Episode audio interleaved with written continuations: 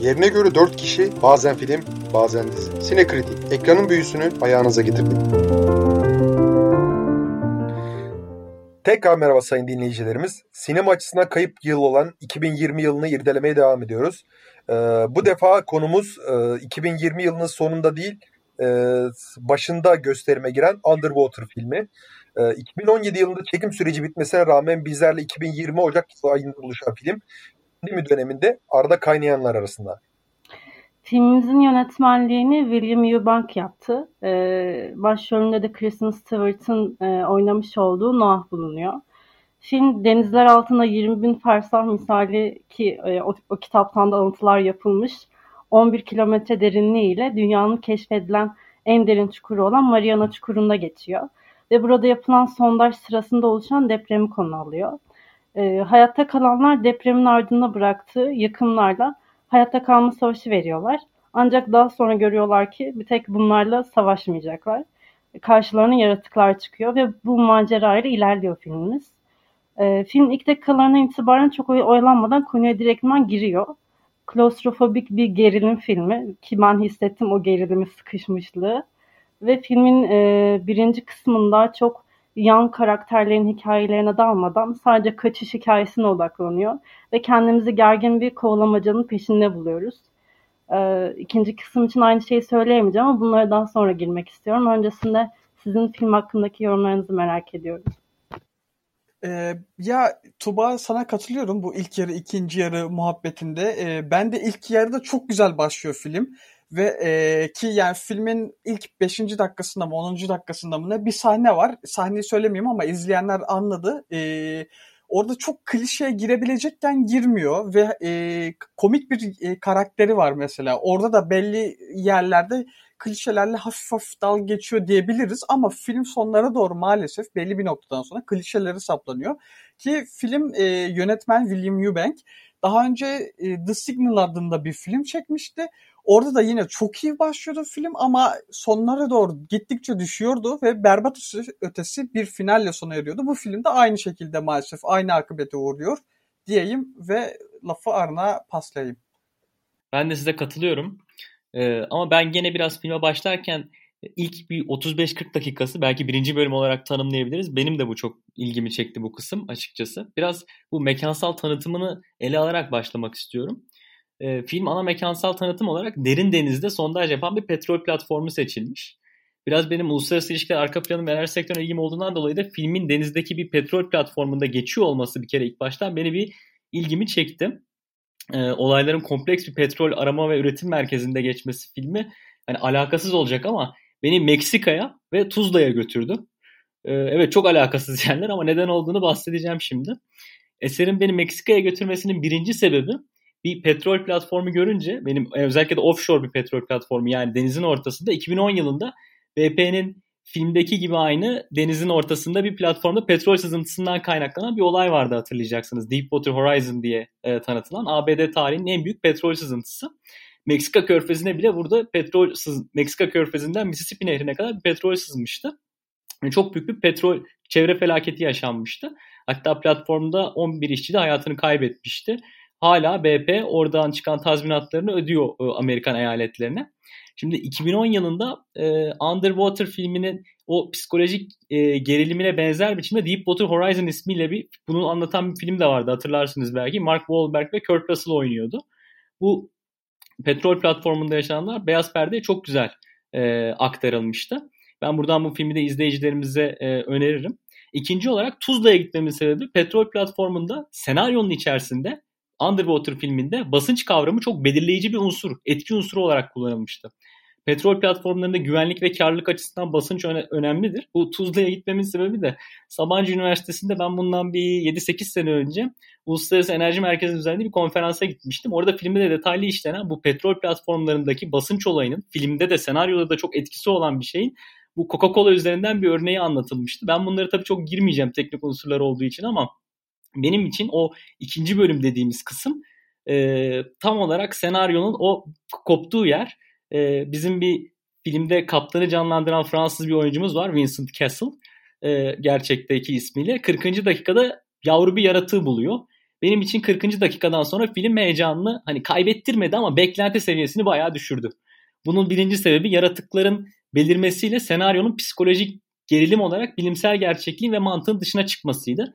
Bilimsellik hayatın hakikati olduğundan olan olaylar hani 40. dakikaya kadar bence çok daha etkiliydi ve ilgi çekiciydi. Devamında bir yavru yaratık çıkıyor. O yavru yaratığın çıkmasıyla petrol platformunun dışında başka yaratıklar olduğunu anlıyoruz. Bununla beraber kaptan yavru yaratığı hani sanki Elazığ'da Keban Barajı'nda alabalık tutmuşçasına tezgahın üzerine atıyor bir sahnede ve olayın hani bana göre korkutucu seviyesi de kendi eliyle yok olmuş oluyor.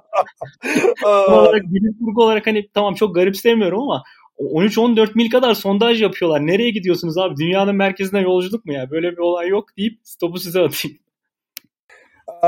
Ya ben e, büyük ihtimalle bu dört arasında filmi en çok sevenlerden birisiyim. Ya benim için e, cidden çok güzel ve şey. Ya bir kere baştan şeye başlayayım ben filmle ilgili. Filmin karakter background'u diye bir şey yok. Filmde e, bir e, karakter yaratılması, zamanla süre içinde e, o şeylerin derinleşmesi, katmanların ortaya çıkması vesaire o gibi şeyler hiç uğraşmamışlar. Büyük ihtimalle pitch bir de 1 saat 35 dakika tamam mı? Yani başındaki ve sonundaki o e, işte re, şey e, zamanları falan çıkartırsak bir 10 dakika hadi oradan eleyelim.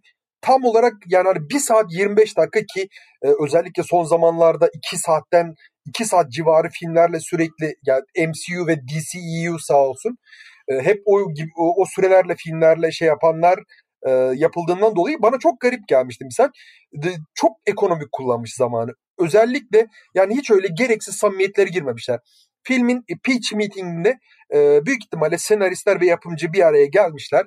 Ya abi biz bizim güçlü yönlerimiz var, güçsüz olduğumuz yönler var. Yani filme karakter derinliği verip boş yere zamandan çalmayalım. E, konumuz zaten o kadar orijinal değil. E, onun için karakterle falan uğraşmak yerine doğrudan seyirciyi e, kısa bir bilgilendirmeyle e, bilgilendirmeyle olayların içine atalım sonra her şey gelişsin demişler. Ve ya açıkçası iyi de işlemiş yani hani e, güzel ya elementleri bir araya getirmeleri güzel. Karakterler iyi. E, dozunda da gerilimi, heyecanı vesaire var. O yüzden ben yani hani kesinlikle başından sonuna kadar tabii ki inişleri çıkışları var.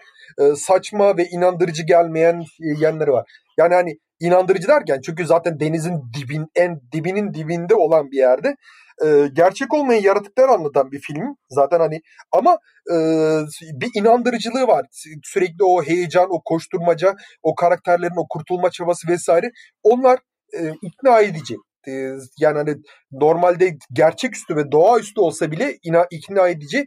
E, misal en sevdiğim şeylerden birisi o filmin başında doğrudan e, en klostrofobik şekilde yani hani karakteri geniş açıyla almamış, doğrudan dar açıyla yani hani çok e, hatta neredeyse çok yakın çekim, yakın plandan çekimlerle ekrana almış. Göremiyorsunuz ekranınızın dışını çok fazla. Hani öyle e, Buster Keaton filmlerindeki olduğu gibi aslında ekranda gördüğünüzden daha fazlasının olduğu şeyler değil. Doğrudan sadece ekranla endekslisiniz ve ne geleceğini tam olarak bilmiyorsunuz. Yani o e, mesela o klostrofobik başlangıcı da çok güzel. O zaten e, aksiyon devreye girdikten sonra da e, o kamera açıları ve çekim planları falan çok çok işe yarıyor. Özellikle de çok destekliyor atmosferi. E, ben bunları yani bence çok e, başarılı bir şekilde planlamışlar onu söyleyebilirim. E, ben benim için yani hani e, büyük ihtimalle sizlere göre ikinci yarısı biraz daha olumlu geçti ama ben açıkçası benden sınıfa geçtiğini söyleyebilirim yani Underwater'ın. Ya e, ben senin şu karakter olayına pek katılmıyorum açıkçası. Benim hoşuma gitmeyen filmde de bu oldu zaten ikinci yarıda. Çünkü çok e, klişe bir şekilde karakterleri diyaloglar üzerinden işliyorlar. Hiçbir şekilde filmin ruhuna yaymıyorlar. Bir de bir sahne vardı. E, Noah yani Kristen Stewart. E, onun eski sevgilisi var dalgıç. Sonra boğuluyor Noah onu kurtarmaya çalışıyor falan. E, sonra ölüyor Noah'ın soğukluğunun sebebini de bununla bağdaştırıyorlar. Bu, faz, bu bana fazla zorlama geldi. Hiç hoşuma gitmedi. Yani ikinci kısım açısından sevmediğim yönü bu. Ee, ama ilk kısım dediğiniz gibi benim gerilim filminden tamamen beklediğim şekilde beni gerim gerim gerdi ve sadece kovalamacı üzerinden yine İlhan'ın bahsettiği gibi evet o kısımlar birinci kısım hiç karakterlere girmeden e, biz e, mesela bir gemide suyun altında olsaydık, kaçmaya çalışsaydık nasıl e, olacaksak, nasıl hareket edeceksek o şekilde bizi bize aktardı. Bilmiyorum siz ne düşünüyorsunuz? Bu arada bu arada ben bir şey söyleyeceğim. Yani hani bu filmin aslında iyi bir tarafı değil. Yani çünkü uğraşmaya zahmet, e, uğraşmaya değer görmediğini anlıyoruz aslında senaristlerin ve e, yapım ekibinin karakter derinliğiyle ilgili, katmanıyla ilgili. E, bu ama hani filmin geri kalan kısımlarına odaklanmaları açısından ve hani enerjilerini oraya kanalize etmeleri açısından bence iyi olmuş ya ben demin biraz hani eleştirir gibi oldu ama şunu da söylemek lazım. İlhan'a da katılıyorum o konuda. Ee, senaryonun bana göre e, çok kendisini sürekli izleyici içinde tutan bir e, havası vardı. Bunu bence başarmışlar bir şekilde. Ve e, senaryonun ana hatlarından bir tanesi bence e, baskı altında çalışma ve kriz yönetimiydi. Yani sürekli yeni bir seviye, yeni bir problemle karşılaşıyorlar ve takım oyunuyla engellerin üstesinden gelmeye çalışıyorlar. Bu açıdan senaryonun seviye seviye işlemesi bana 1997 yılından Cube ya da Cube filmini biraz hatırlattı. Burada tabii o bahsettiğiniz e, karakterlerin zayıf tanıtımı heyecan düşüren faktörlerden bir tanesi oluyor. Ama yine de film heyecanlıydı ve eğlenceliydi. Yani mesela bir kaptan var ama kaptanın bir fonksiyonu yok. Yani onun dışında herkes liderlik yapıyor. Ee, karakterleri yeteri kadar tanımadığımızdan ister istemez onlar için biraz kaygılanmamız da azalıyor. Buna rağmen filmin heyecanı ve senaryonun izleyiciyi hep içinde tutması, krizin yönetilmesi ve engellerin aşılması üzerinden realize edilmiş bir e, senaryo var. Senaryonun heyecanına heyecan katan unsurlardan bir tanesi bu klostrofobi tetikleyici sahnelerin bulunmasıydı. Yani bu arada klostrofobi de bir dipnot isterseniz düşelim kısaca. Ee, insanların hani dar mekanlara rahatsız olması, panik atak geçirmesi veya asla çıkamayacağını düşünmesi olarak niteleyebiliriz. Dünyanın da %10'u klostrofobiyadan etkilendiği biliniyor. Yani net bir tedavisi de yok. E, o nedenle şu anda bizi dinleyen izleyicilerimizin en azından 10 tanesinden bir tanesinin filmde anlattığımız bu anksiyeteyi yaşayacağını garanti edebiliriz. E, klostrofobik sahneler zaman zaman kameranın o insanların gözünden olacak biçimde çekimiyle de daha da anksiyeteyi canlı hale getirmişti. Yani günlük hayatımızda aslında klostrofobi tetikleyecek çok fazla alan var. Bunlar asansörler, camsız odalar, tüneller ve diğer dar mekanlar. Filmde de dikkat edersek bu duyguyu canlı tutacak birçok yer vardı. Zaten bu yönleriyle... set, kısa bir araya giriyorum. Zaten set de çok dar. Yani hani o su dışında olan hatta suda oldukları sahnelerde karanlık bir duvar var etraflarını şey yapan. Yani bir de yani hem dar bir görüş açısı olmasına rağmen bir de karakterlere de yakınlar. Yani hani yakın çekim yapıyorlar. O da pekiştiriyor yani gitti bunu. Evet katılıyorum katılıyorum. Ya bu yönleriyle bir yandan hani o basınç unsurunun olması, denizin altında olmaları, baskı altında çalışmaları, diğer yandan kriz yönetimi olması sürekli bir çünkü ekip var orada ve diğer kompleks sorunları çözme filmin içinde sürekli olmamızı sağlıyor. Bu yani gerçekten o kriz hani tam ana bir mesaj olmadığı için belki ben biraz bu yönden de ele aldım. Hani filmde baskı altında çalışmak ve kriz yönetmek adına biraz hafifçe biraz literatüre de girerek birkaç şey film hakkında çıkarım yapmak istiyorum.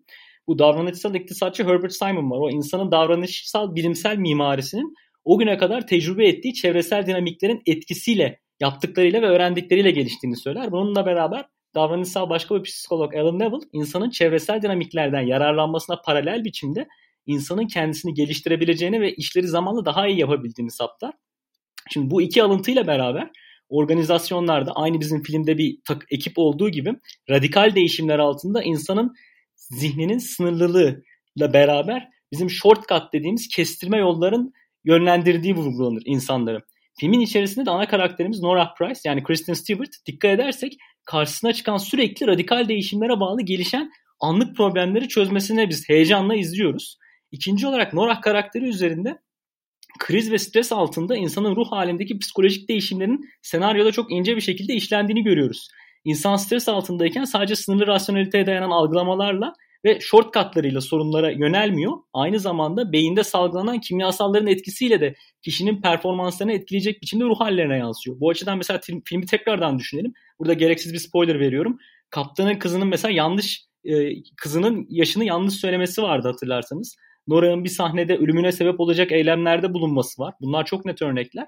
Stres ve kriz anında psikolojik ve bilişsel faktörlerin bir takım oyunu içerisinde olan e, karakterlerin o riskleri tanımlayıp kolektif biçimde proaktif şekilde çözüm aşamaları senaryonun içerisine başarı şekilde gömülmüş ve bizi sürekli senaryonun içerisinde tutuyor. Ben bu açıdan beğendim. Ya şimdi sen konuşunca birazcık da hak verdim. e, ya film e, klostrofobik açıdan e, şu psikolojik analiz açısından gerçekten doğru bir şekilde analiz edilip büyük ihtimalle birilerine danıştılar ve bunu güzel bir şekilde aktardılar. Ama ben bir şeyden daha bahsetmek istiyorum. Kristen Stewart'ın oyunculuğundan. Ya büyük ihtimalle çoğu kişi Kristen Stewart var diye bu filme bakmak istemeyecek ama bence gayet çok güzel bir şekilde kaliteli, temiz bir oyunculuk oynayarak e, altından kalktı bu filmin. Siz sevdiniz mi oyunculuğunu? Ya açıkçası T.J. Miller çok sevmem. T.J. Miller'ı bile sevdim. Ya ben ya ben bunu zaten bir süredir tweetlerimizde ve bloglarımızda işliyoruz ama ya ben Kristen Stewart benim için çok uzun bir süre Twilight'teki o çemçük ağızlı e, hatun olarak kaldı. E, çok yakın tarihte ben onunla barışmaya başladım ve bu artık yani hani açtım kollarımı koşuyorum kendisine doğru. Bence gerçekten diyorum çok üst yani hani e, rolün gerektirdiklerini neredeyse eksiksiz yapmış diyebilirim bence. Ee, ben bundan sonrası spoiler spoilerlı olarak devralıyorum. Hani bundan sonra spoiler yemek istemeyenler isterlerse çıkabilirler. Ee, ben şunu söylemek istiyorum.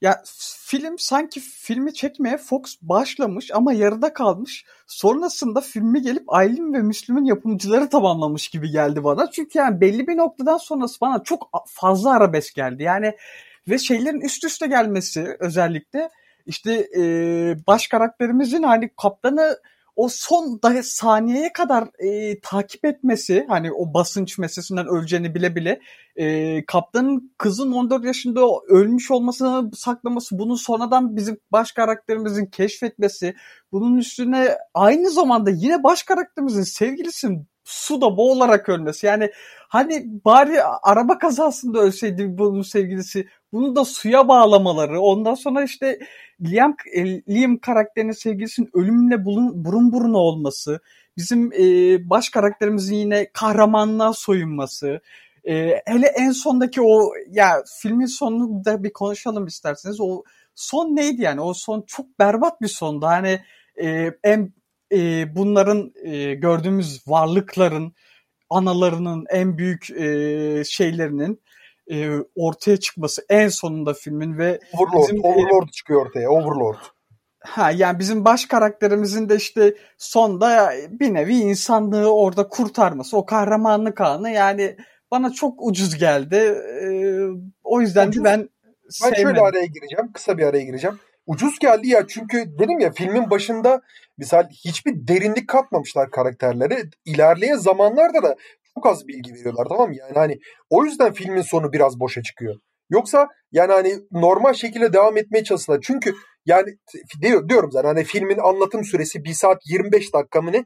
Ki bununla da bayağı dolu dolu geçirmeye çalışıyorlar. Filmin sonuna kadar da belli bir tansiyonu, belli bir seviyeyi hep yakalamaya çalışıyorlar. Ama filmin sonuna bir duygusal bir derinlik katmaya çalışıyor. Orada e, doğal olarak karakterlerine de bir arka planın bir e, bir hikaye, bir e, bir portre çizmedikleri için e, boşa çıkıyor o yaptıkları, o oluşturmaya çalıştıkları o duygusal e, anlatı. O yüzden e, diyorum hani filmin başında aslında filmin en güçlü yanlarından birisi olarak öne çıkan o e, anlatım tarzı filmin sonunda ciddi bir handikapa dönüşüyor bence. Ya, Ve ya... diğerleri misal hani senin demek istediğine ben sonuna kadar katılıyorum. Bir de e, filmin başlarında temposu çok iyiyken hani o e, belli bir sahneden sonra hangi sahne diyelim işte bence bu e, şeyin e, o varlıklardan birinin kaptanı ve baş karakterimizi kapıp götürdüğü sahneden itibaren tempo çok düşüyor. Yani ondan sonra tempo düşük de olarak devam ediyor diyeyim e, ve sözü Tuğba sana e, paslayayım. Ya ben birazcık da diğer filmlerle karşılaştırmak istiyorum. Daha doğrusu filmi izledikten sonra kendi kendime düşündüm. Bu film diğer klostrofobik gerilim yaratıklı filmler dışında bize ne kattı diye, ne yenilik sundu diye. Ve bence yeni çekim teknik e, yeni e, çekim teknikleri katmış olabilir. Normalde gerilim filmlerinde gerilimi yaratmak için ucuz bir şekilde kamerayı titrek kullanıyorlar ve bu e, filmde su altında geçiyor. Bulanıklık elbette ki var. Ama e, su altında hem o, o bulanıklığı hem de netliği ve İlhan'ın dediği gibi dar bir e, alanda yakın çekimle göstermeleri bence gayet güzeldi. Ve keyif aldığım diğer noktalardan birisi de diğer filmlere oranla slow motion'lar ve altta akan müziklerdi. Mesela bir sahne vardı. Ee, orada sonun nereye e, çıkacağını bilmedikleri bir ava çıkıyorlar.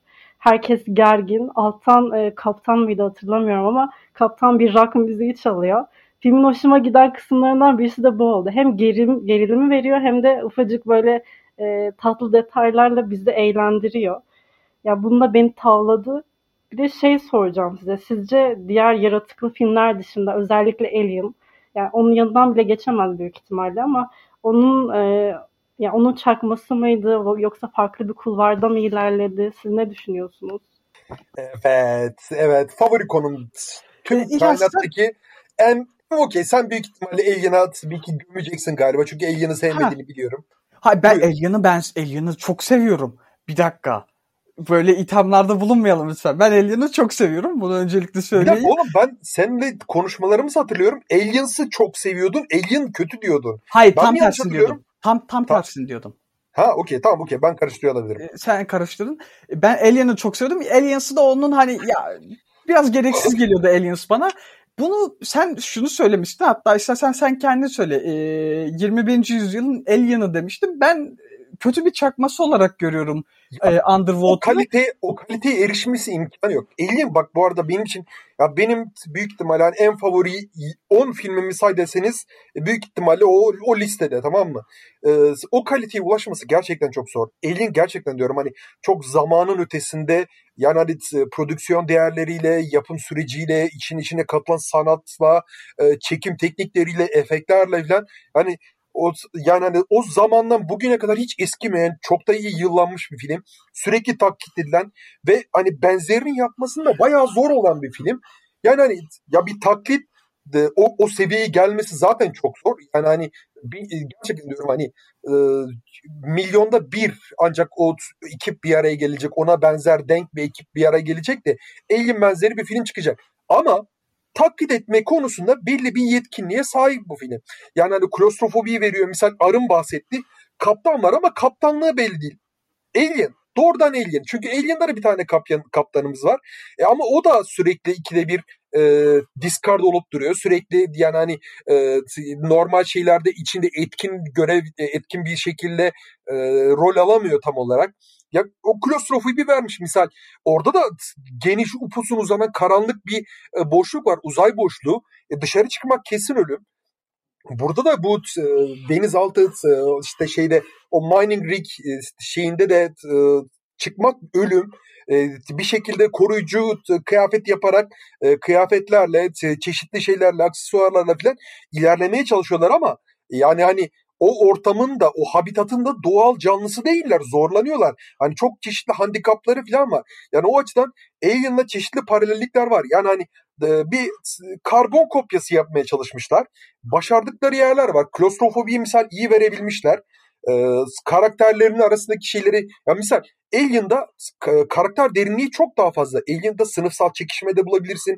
Alien'da tecavüz metaforu da bulabilirsin vesaire. Bunların hepsini bulmak mümkün. Ama e, misal şeyde bu filmde e, en çok öne çıkan şey şu e, T.J. Miller'ın oynadığı Paul karakteri misal. Yani hani en fazla canlı olan bir renk katmaya çalışan hani e, misal Kristen Stewart'ın oynadığı Nora tamam okey sürekli e, elden meşale ileri gidiyor tehlikeleri atlatmak onların üzerinin üstesinden gelmek için falan çaba gösteriyor vesaire ama e, yani hani en fazla parlayan ve e, ve durum ve sürekli espri yapmasına rağmen durumun ne kadar kritik ve ölümcül olduğunu bilen altını çizen bir e, Paul karakteri var misal. Ama Alien'da işte çok çeşitli sınıfsal e, şeyler var dengeler de var bunlar vesaire. Yani hani gerçekten düzgün bir şekilde zaman ayrılıp verilmiş bunlar. Ee, yani işte iki film arasındaki fark da bu.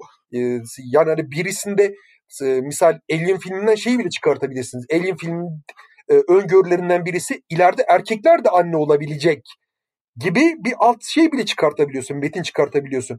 Misal e, o facehugger'ın e, şey e, doğrudan e, bir o çıkma sahnesi ya ya bir nevi aslında tecavüz tecavüze ba- dayalı doğum gibi yani hani biraz e, kürtaj e, kürtaj yanlısı mesaj bile veriyor aslında. Yani hani o yüzden bu derinliklere sahip olmayan bir film zaten ya çünkü doğrudan e, başında aslında neyle e, karşı karşıya olduğumuzu bile aktaramıyor bize. Yani o kesinlikle sıkıntı değil ki hani e, zaten başta da söyledim bence güçlü yanı aslında e, o taraftan yakalamış. Belli bir e, seviyeyi de devam ettirebilmiş. Ama ilgin olamamasının sebeplerinden birisi de karakterlere ve konuya bir derinlik katamaması tabii ki. Yani yoksa e, şeyimiz yok. Bu, bu konuyla ilgili çok fazla e, kesinlikle kabul etmem. Yani hani Alien'ın e, klasmanında biri değil. Büyük ihtimalle hani Alien AA plus'sa e, bence yani hani Underwater B belki. Ben yine de Alien tadı almak isteyenler illa varsa gitsinler Prometheus izlesinler 21. yüzyıldan derim. Ve e, Alien veya illa bir Alien serisi dışında bir filme Alien vari diyecek olsam hani illa diyecek olsam e, 2017 yapımı Life filmine e, söylerim bunu diyeyim ve tamam sana de e, arına devredeyim. Son bir şey daha diyeceğim. Alien vari filmlerden birincisi e, yani 21. yüzyılda Descent derim belki. Ya ben şunu söylemek istiyorum. Ee, Alien filmiyle bence hani karşılaştırılabilir evet belki böyle bir şey olarak e, benzer açılardan ama orada çok net bir Sigourney Weaver karakteri vardı hatırlarsak. Yani direkt Sigourney Weaver'ın etrafında şekilleniyordu Alien filmi ve biz e, o Sigourney Weaver'ın karakteriyle filmin e, hep senaryonun içinde acaba ne olacak ne bitecek diye e, merak ediyorduk. Tabii bunda karakterlerin detaylı şekilde tas- tasvir edilmesinin de bir yanı vardı. Bu Prometheus'a dönersek yani Prometheus'a göre mesela bence bu Prometheus çok daha e, aslında bu filme göre bence senaryo anlamında daha detaylı ve daha e, anlamlıydı. E, mesajları en azından biraz daha netti. Mesela bu filmde e, mesajlara ek olarak şunu da söyleyeceğim burada. Mesela o kostümler, ekipmanlar e, The Midnight Sky diye bir e, George Clooney filmi çıktı son, son zamanlarda. O film bence çok iyi değildi ama oradaki kostümlere göre falan çok geride kalmıştı. Yani onlara da çok özen ben gösterildiğini görmüyorum. Bir de ana mesaj yani. Hani bunu merak ediyorum siz de. Ne düşünüyorsunuz filmin ana mesajı ile ilgili? Ben hani filmin ana mesajının çok doğru veya tam da net bir şekilde aktarılmadığını düşünüyorum. Yani filmin ana mesajının biz biraz da ben en azından mekansal tanıtım ve platformda hani çalışmakta olan karakterlerin arasında geçen birkaç diyalogtan çıkarabiliyoruz. Bir, birkaç sahnede, bir sahnede veya sanıyorsam çok fazla ileriye gittik ya da bu kadar ileri gidilmemeliydi gibi ekonominin gelişiminin etkilerine vurgu yapan diyaloglar mevcut. Burada mesajı, mesajın aktarımı sırasında sınırlandırılmış iki kategori var. Bunlar ileriye gitmek veya geriye gitmek diye tanımlayabiliriz. Bununla birlikte ana mesajın film içerisinde somut sonuçlarına yer verilmemiş. Bunun örnek olarak yaratıkların çıkmasının ileri gitmekle ne gibi bir bağlantısı olabilir mesela? Yani, yani biliyorum bilim kurgu filmi ama en azından karakter tanıtımı çerçevesinde bu yaratıkların kim, nereden, niye geldiklerinin tanıtımı yapılmalıydı. Yani mesela bir pandemi veya o ilk başta verdiğimiz Deepwater Horizon örneğinde BP örneğindeki gibi hani bir doğa felaketi falan mesajıyla altı doldurulabilirdi. Yani sonuç olarak demin bahsettiğimiz üzere insanlar sınırlı bir rasyoneliteden geliyorlar. Senaristler de doğal olarak insanlar oldukları için sınırlı bir rasyonalizme sahipler. Bu kapsamda fabrika, fabrika ve petrol platformu gibi ülkeler için bunlar yani değer üreten yerler bu yerler senaristlerin söylemeleri, söylemleriyle ileri gitmenin bir sonucu olarak değerlendiriliyor. Ve aslında... Arno'nun içindeki liberal uyandı. Ee, ya misal Balrog var ya Yüzüklerin Efendisi'nde misal yine orada da Balrog'un e, ortaya çıkmasında hani e, misal şeyden bahseder cüceler çok kırslandı e, çok derine indiler bulmamaları gereken bir şey yaptılar e, şey yapınca e, Tolkien yapınca U e, daha sonra şey yapınca işte e, William Eubank yapınca da Au ha? Ya ben e, ana konusuyla ilgili bir şeyler bahsetmek isterdim ama hakikaten diyorum ben kayda değer bir konu, tema falan göremedim çok fazla. Yani çok uzatamayacağım açıkçası. Katılıyorum ben.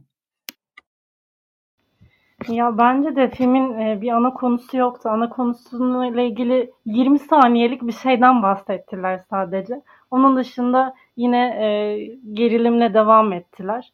Ama benim için iyisiyle kötüsüyle e, izlenebilir bir filmdi. Özellikle ilk yarısı açısından. Ya işten geldikten sonra böyle bacakları uzatıp e, çerezlik bir film tadındaydı benim için. Sizin eklemek istediğiniz bir şeyler var mı film hakkında? Ya ben açıkçası söyleyeceğim çoğu şeyi söyledim. E, idare eder bir alien klonu. E, Tuğba'nın dediklerinde misal e, şey yapıyorum ben e, katılıyorum. Yani hani akşam geldiğinde e, popcorn bira bir şekilde e, iyi zaman geçirebilecek. Sonundan çok bir beklentisi olmaması gereken bir film. Yani hani öyle bir film de değil. Yani hani sonunda hayatın anlamını verebilecek veya e, belli bir fikri empoze edebilecek niteliklere sahip değil. Eğlenceli, gerilimi de güzel. E, oyunculukları da iyi. Bu kadar benim için. Ya ben e, ileride çok izler miyim? Yani çok izlemek için e, canım çeker mi bu film derseniz ben hayır derim ama e, ben izlerken keyif aldım onu söyleyebilirim.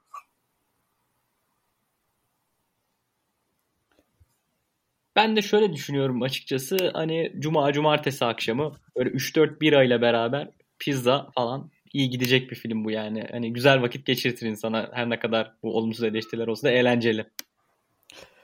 Evet e, bizim film hakkında düşüncelerimiz bunlardı. Siz ne düşünüyorsunuz? E, YouTube'da yorumlara yazabilirsiniz ve e, isterseniz alıntılayıp link paylaşıp Twitter üzerinden de yorumlarınızı yazıp bize bağlantı yollayabilirsiniz diyelim ve bir sonraki podcast'te görüşmek üzere.